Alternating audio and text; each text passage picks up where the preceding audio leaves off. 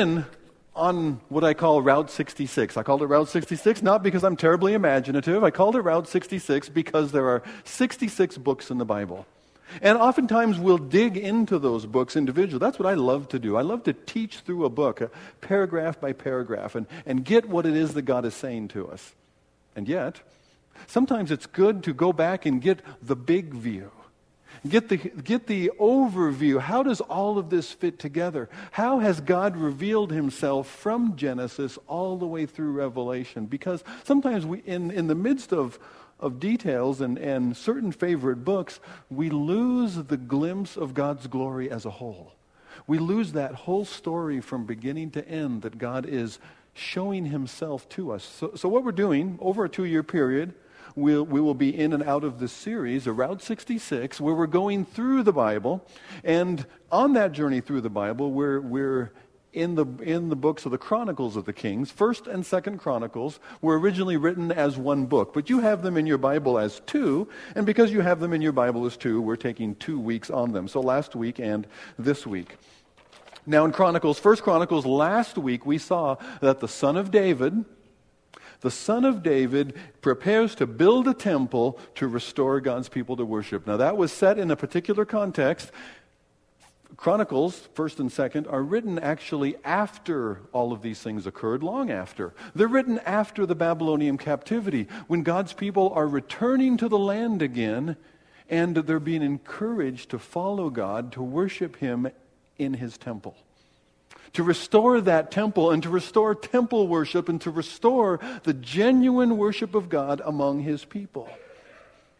The son of David, one of David's descendants, is going to rebuild that temple. And we saw, well, that's actually his church. The Son of David, our Lord Jesus Christ, is building his temple, and we are, we saw last week, that we are, as a church, corporately, as a local body, we are a dwelling place of the Holy Spirit. We are a temple the Son of David is building his temple. And we saw that, that uh, that's true of us individually. If you've believed in Christ and the Spirit of the living God actually dwells within you, then in your life, the Son of David, the Son of David, Jesus the Christ, is building his temple. Well, that sets before us the, the question this week. We see in Second Chronicles that the sons of David, the kings in Second Chronicles, the kings that follow Solomon, and actually Solomon himself, all of the sons of David, they fall short of God's intention. They will not be good enough sons of David in restoring his temple and leading his people in worship. That's, that's going to be for a later son. But still, the question that's set before each one of these kings as they represent the country, the question that is set before each one of us in parallel to them is what will you do with God's temple? If God is building his temple here at Brush Prairie, in not this building, but this body, if God is building his temple, if my life, if I'm to be a temple of the Spirit, what will I do with God's temple? See, that's the question that's put before one king after another. What will you do with God's temple? Second Chronicles shows the need for a better son of David. That better son of David will come. That better son of David will be our Lord Jesus Christ. The Gospels open up and they show in both genealogies, Matthew and Luke, they show that Jesus is the Christ, the son of David. He is the son of David who will build his temple. He's doing that with us. But let's take a survey through Let's take a survey just through Second Chronicles just to get some of the highlights. I put that on, a, on another map for you, a map quest sort of a thing. Solomon builds the temple. The first nine chapters, a lot of real estate in this book are given to Solomon's building of the temple. The temple is central to the book. Just like we learned uh, that the genealogies matter, the names matter, individual people, God remembers what you do matters.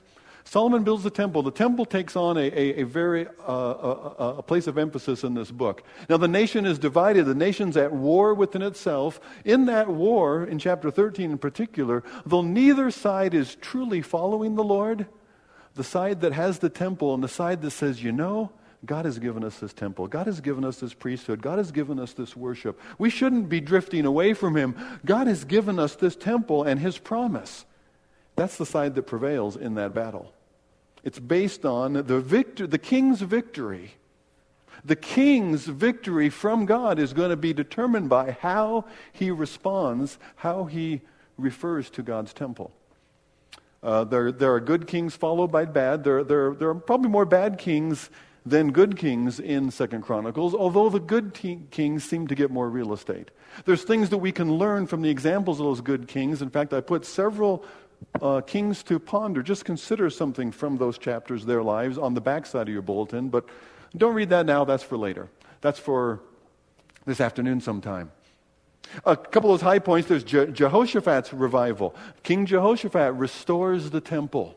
Uh, Hezekiah restores the temple. And you see that when he, when he then prays to God from that temple, God hears and God answers. That's recorded in this book. It's recorded in Isaiah's prophecy as well. You find that in, in King Josiah's revival, late in the book, it's too late to turn the tide for the nation. The trajectory that they're on has already been established by this time. But there's a pause in the coming judgment because of Josiah's revival. And Josiah is restoring the temple. And while they're restoring the temple from, from uh, being, being set aside and idolatry that was occurring there and so forth, while they're restoring that temple, they come across the book of God's law. And they find the book, and they read the book, and they respond to the book. They respond to God's word, and they say, Oh, what are we going to do? All of this trouble that we're having, all of these, these difficulties that are coming upon us, it's because we have wandered from God. We have turned away from God. And so we are not experiencing his blessing. We're experiencing what Deuteronomy des- described. When you turn away from God, God will turn his blessing from us. And they were experiencing it as a people. And Josiah repents and he leads the people in returning to worship God. They restore the Passover. They celebrate Passover like it hadn't been celebrated in years. And that's recorded in Chronicles. Because what is Passover? Passover is a return to, the, to these, this people's redemption in their Savior. God had redeemed them. God had rescued them. God had given them new life out of Egypt. And we know the parallel there for us is obvious that Christ, our Passover, is sacrificed for us. When you see Passover, think redemption, think new life. Because Christ was our Passover lamb. Christ is the Lamb of God who takes away the sin of the world. And so they, they celebrate Passover again. Just like we month by month celebrate the Lord's table. That's our Passover celebration. We're remembering his death for us until he comes again. Well, Josiah, they, they celebrate Passover. There's, there's a restoration, but again, after Josiah, the country continues to decline, and it goes into captivity, and it ends with a list of some of the kings even into that captivity, and the book closes with King Cyrus, who is not a son of David. King Cyrus is not Jewish. King Cyrus is not a king of Judah or Israel. King Cyrus is a king of the Medo Persian Empire. King Cyrus comes after Babylon. The Babylonian Empire swallows up Judah and carries them into captivity.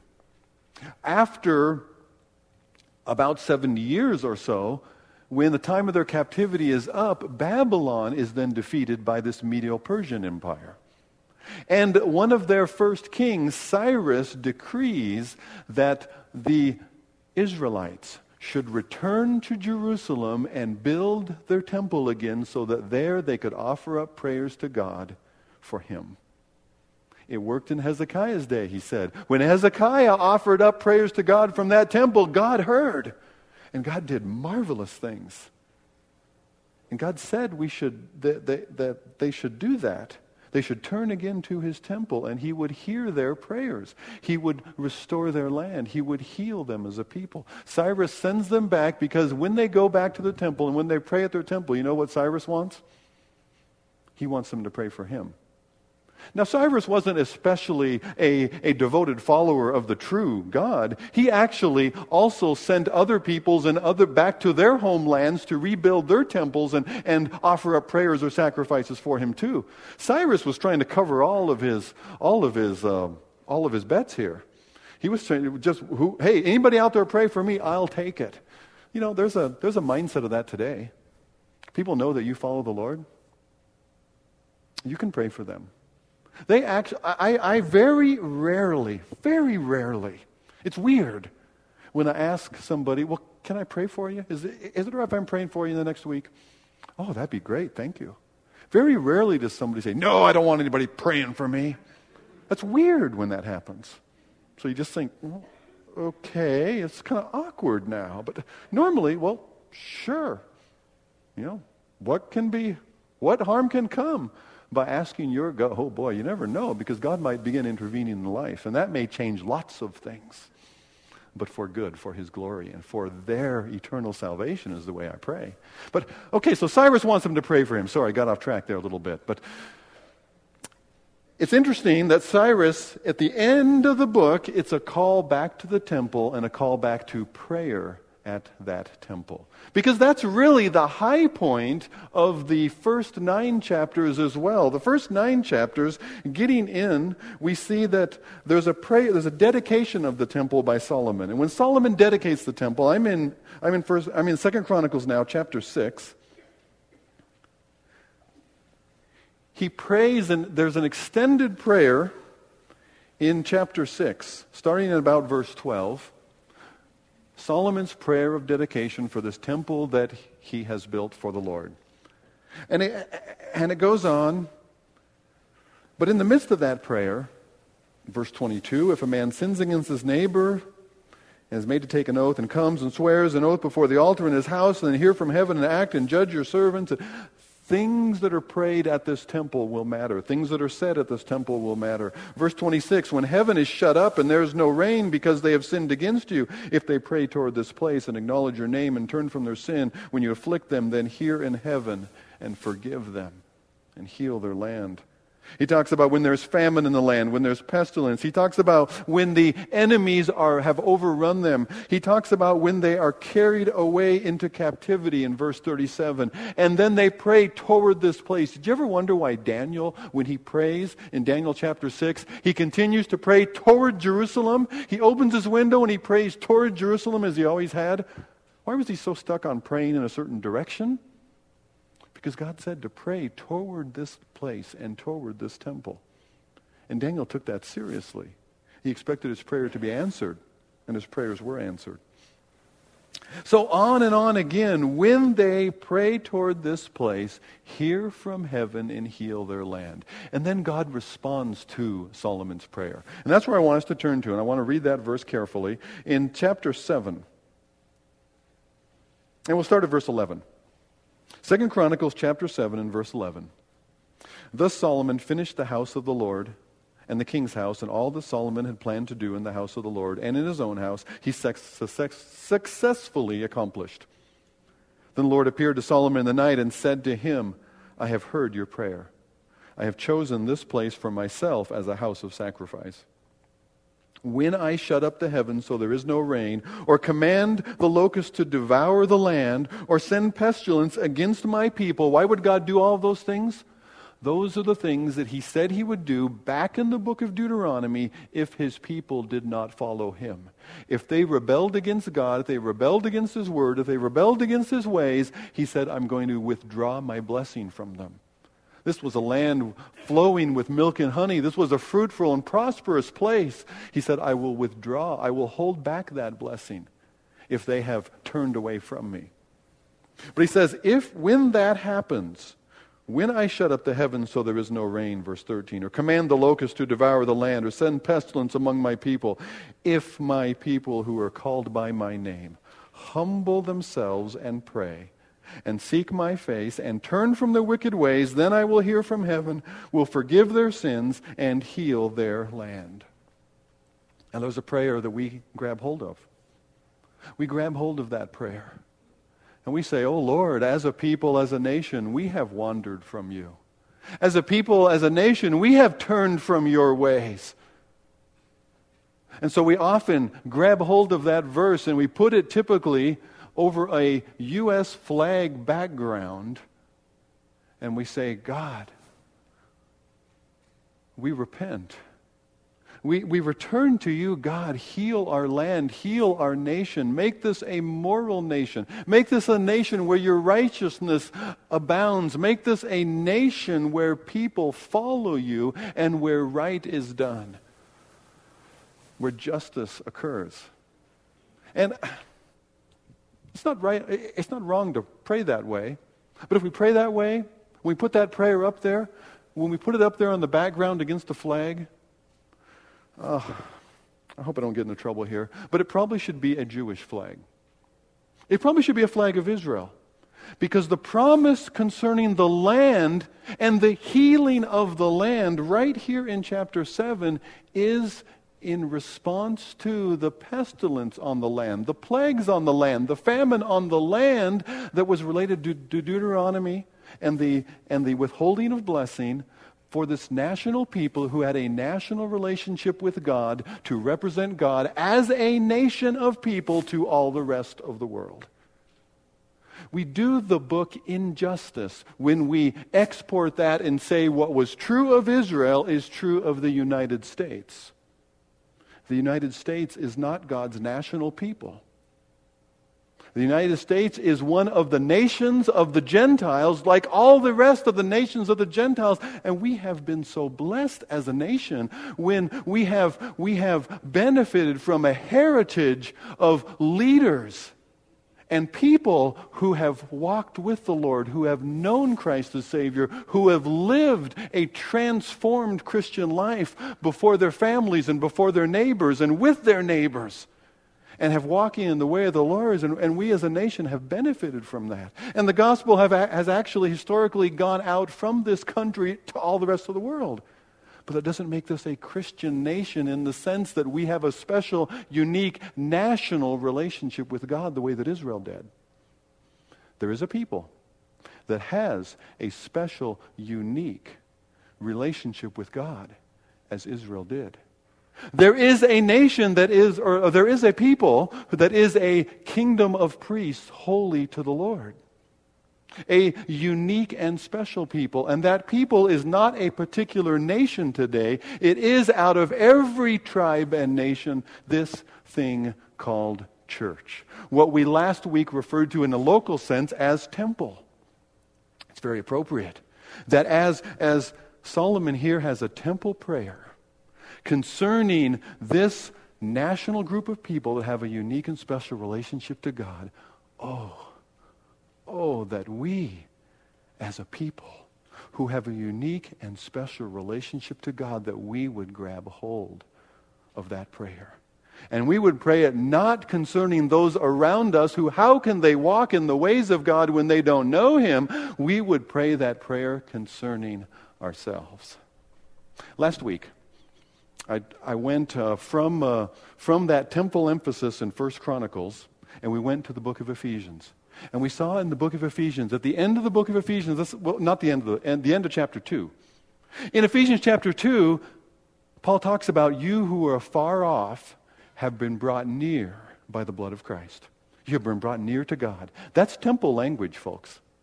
That you who are far off have been brought near by the blood of Christ. That Christ, he says, has taken down the dividing wall.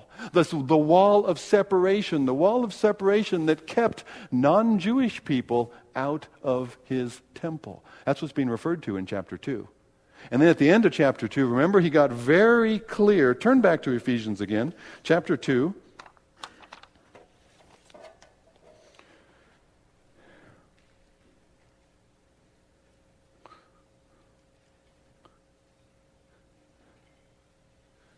Ephesians chapter 2 and verse 18, we through, we through Christ have, have, have access in one spirit to the Father. We are no longer strangers and aliens. We're no longer outsiders when there's an inside people, Israel, and the rest of the nations of the world. We're outsiders looking in that can only get so close to the temple and no further. No, we're in the family now. You are fellow citizens with the saints. You are members of the household or family of God, built on the foundation of the apostles and prophets, Christ Jesus himself being the cornerstone. Then he shifts the metaphor, right? From family or people to a structure, in whom the whole structure, being joined together, grows into a holy temple in the Lord. In him you also are being built together into a dwelling place of God by the Spirit. That the church, out of every tribe and nation, the church is unique as a people of God, as a dwelling place of God in this world. If we are going to go and pray concerning God's temple and concerning worship there, we do well to pray the prayer of Second Chronicles. But not so much for our nation as a whole as for our church as a whole. And from this church as a whole to pray that way for Christ's church as a whole. You know, I am not at all surprised that after, after Paul gets to that end of saying the church is God's temple in Ephesians 2, wow, the church is God's temple. And then he's moved to pray. Chapter 3, verse 1 For this reason, I, Paul, he, he, begins to lead into a prayer, but, but then he, he, he interrupts. He's got to explain a little more about this unique thing called church. So there's a, a there's a parenthetical explanation there, and then he picks up that, that prayer again in verse 14 for this reason. I bow my knees before the Father, from whom every family in heaven and on earth is named, that according to the riches of his glory, he may grant you to be strengthened with power through his Spirit in the inner man, so that Christ may dwell in your hearts through faith, that you, being rooted and grounded in love, may have strength to comprehend with all the saints what is the breadth and length and height and depth, and to know the love of Christ that surpasses knowledge, so that you may be filled with all the knowledge, with all the fullness of God. You see what he does? He is praying. He says, Because the church is God's temple, I pray for the church. And I pray a certain way for the church. We can be very well instructed out of prayers like this on how we should pray. But especially if we're saying, okay, the church is temple, the church has a unique standing as God's people. When things are not on the earth as they should be, we should go back and pray. Solomon said we should go back to the temple and pray. We don't have a temple in Jerusalem to go to, but we are temple. And yet we should pray. We should humble ourselves and pray and turn from our wicked ways. Wait a minute, I thought it was the wicked ways of the people out there that concerned. Well, judgment begins with the household of God. Let's let God so transform. Let's ask God, let's beg God to so transform this temple that, like that temple in Jerusalem, when Solomon would invite his royal friends, and the Queen of Sheba would come and she would say, Oh my goodness. Well, well, I heard about this. I heard about this place and the worship that occurred here, but the half hasn't even been told of how glorious is this true worship of the living God in this place. Oh, that people would say that about here. You see it? That's what Paul's praying for. That's what he's asking for here. He, let me break that prayer into three, into three. He prays, change our heart, O God. Change our heart, God. Change us that He might grant you to be strengthened through His Spirit in the inner being so that Christ might dwell in your hearts through faith. Now, He's not saying, Oh, I pray you'll be saved so that the Spirit of the living God will dwell within you. No, that's true of you already. He's praying for believers here. And yet He says, He says, I'm praying for you that God will strengthen you by power with His Spirit in your inner being, that your inner being will be changed. God, change us from the inside out. Change my heart, O oh God. You know, I am so easily drawn to cheap substitutes for, pre- for pleasure. When God has said that, that in his presence is fullness of joy, that at his right hand are pleasures forevermore. In God's presence, temple.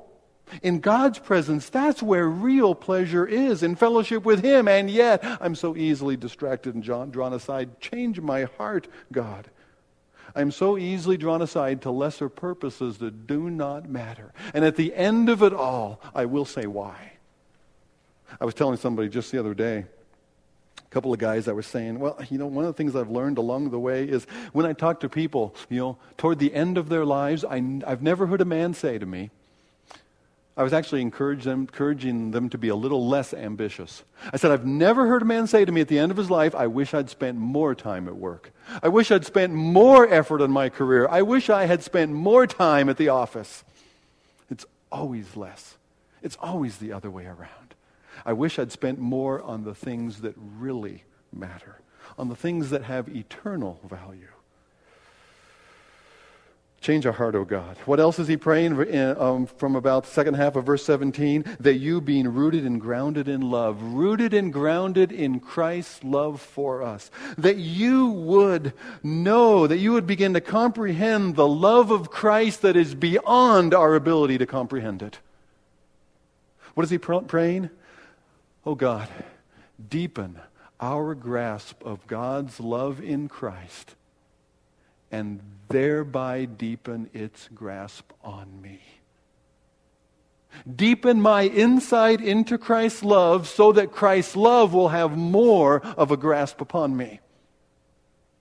2 Corinthians chapter 5 verse 14 says, "The love of Christ compels us, constrains us, controls us, whichever ver- word your, your version reads. There, there's, a lot, there's a lot of overlap there. The love of Christ controls us because we thus judge that one died for all, so that when we who now live would live for him who died for us and rose again. The love of Christ. When, when the love of Christ gets hold of me, the love of Christ controls me. I need to know something more about his love for me. That's the way I need to read read the book. It's interesting to, to, that same Corinthian church. Paul writes in, in 1 Corinthians chapter 2. 1 Corinthians is the book where he is confronting all kinds of problems in the church in Corinth. And you know what he says? Starting out before he begins to give specific answers, and he does address and confront the issues, but the first he gives his underlying principle. And you take this principle and it will, it, it is fleshed out in multiple ways in all the rest of 1 Corinthians, okay? What he says, the answer to your problems as a church, the answer to the immaturity and the self serving and the sin among you is this. He says, I determined to know nothing among you except Jesus Christ and Him crucified. Oh, that that would get hold of us. Oh, that we would get a closer look at the rejected and crucified, pouring out His life for me, Savior. Oh my, his love for me. When you experience personal rejection that is undeserved and that somebody just rejects you and it's hurtful, stop right there. Instead of getting angry, instead of getting defensive, stop right there and say, That's what Christ endured for me, but far more. He was rejected for me, He suffered for me. When somebody else has cheated you and not treated you how you should have been, given you less than you deserve, instead of railing against them, instead of getting your, your defense or even your offensive game on, stop right there. That's how Christ. That's how Christ was belittled for me. That's why he was treated unjustly so that his righteousness could be upon me instead. Oh, that the love of Christ would indeed constrain us, that would get more a hold of us. You know, we believe the lie that God is distant. We believe the, the, the, lie that, that, that God is, is withholding from us. We believe the lie that God will just use us for His purposes and His ends.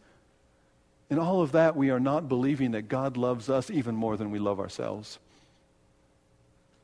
Oh, that we would be grabbed by the love of God for us. We could let go of most everything else, I think, Oh, Paul prays, change our heart, O God. Deepen our, this, this is Paul's temple prayer. Change our heart, O God. Deepen our grasp of, of Christ's love for us and its grasp upon us. And God, make us more like Christ. Make us more like Christ. That you may be filled with all the fullness of God. Paul's prayer is this that you would be godly, that you would be more goddish that you would be more godlike. And what does God look like? Jesus says, He who has seen me has seen the Father. That what we see about Christ and his life and his earthly ministry, there would be echoes of that that people would see in our life. Oh, the compliment paid to the disciples when it was said of them by those Pharisees and Sadducees as they sat at that council. And they recognized these are untrained. These guys are fishermen and yet they rec- how dare they talk to us that way?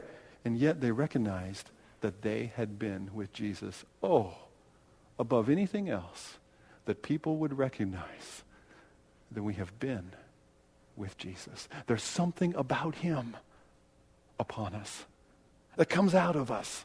That we have so filled our tank in fellowship with him that it just overflows to the people around us. That you would be filled with all the fullness of God. That's his prayer. You know, I want us to pause here. I want us to pause here. And as, as we go back over those three again, those three prayers, change our heart, O oh God, deepen our grasp of God's love in Christ. Make us more like. I, I want us to pause right here and do that.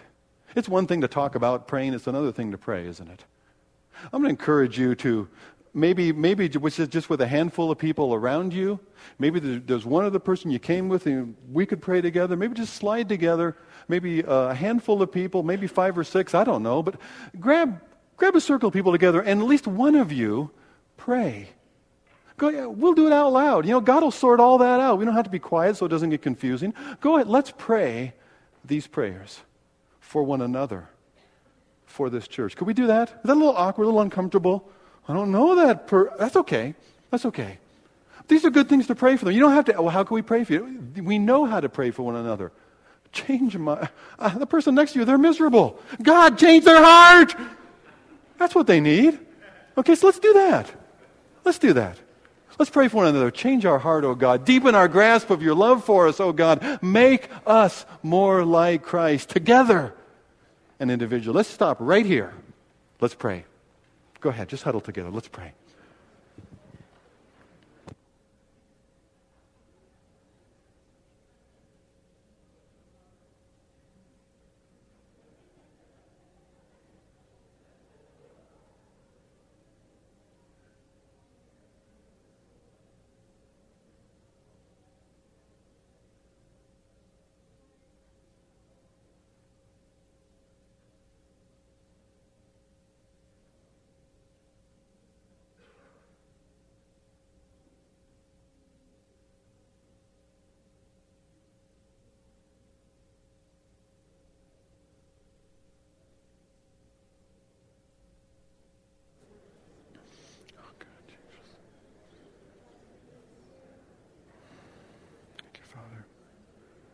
Thank you for hearing your voice in your church.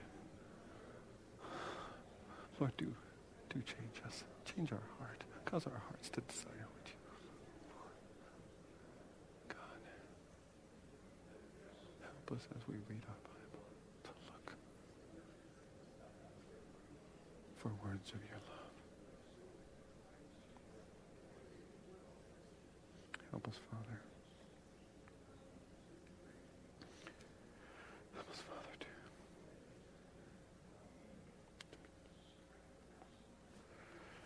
Heavenly Father, Lord, would you change our hearts? Cause us to love the things that you love. Lord, put that love within us. Lord, uh, make us do. Cause us to long for the things that you long for, to, to desire what you desire, so that our prayers will be that that you're waiting to answer. Lord, change what we like, change what we seek, change what we love, change what we value. Change our heart, O oh God, to be more like your heart. God, your heart is a heart of love that, that loves us more than we know, but we need to know it more. Lord, the more we get hold of your love, the more your love gets hold of us. And Lord, that's what we ask for. Would you open our eyes that we might behold wonderful things from your word? Lord, would you show us things like that, that story of Manasseh, an evil and wicked king, and yet at the end, he called upon you and you had mercy upon him. Your love is new and fresh and rich and deep and full. And there is nobody in this room that is beyond it. Lord, remind us of your love. Open our Bibles up to us that we would see there the message of your love. Help us as we read day by day to see your love written there in Jesus Christ, our Savior. God, change us. Make us more like Christ. As we know him and his love for us, Lord, might that love overflow out of us. Make us more like him in what we say and what we do toward others, those around us. Oh God, make us a temple that others, as a church, make us a temple that others would, would look in here and see truly genuine worship is there. Truly God is in your midst. Oh God, let it be true here at Brush Prairie. Let it be true in our lives. Let it be overflowing out of us then, Lord, to bless the people around us. We ask it in Jesus' name, and all who believe said, Amen.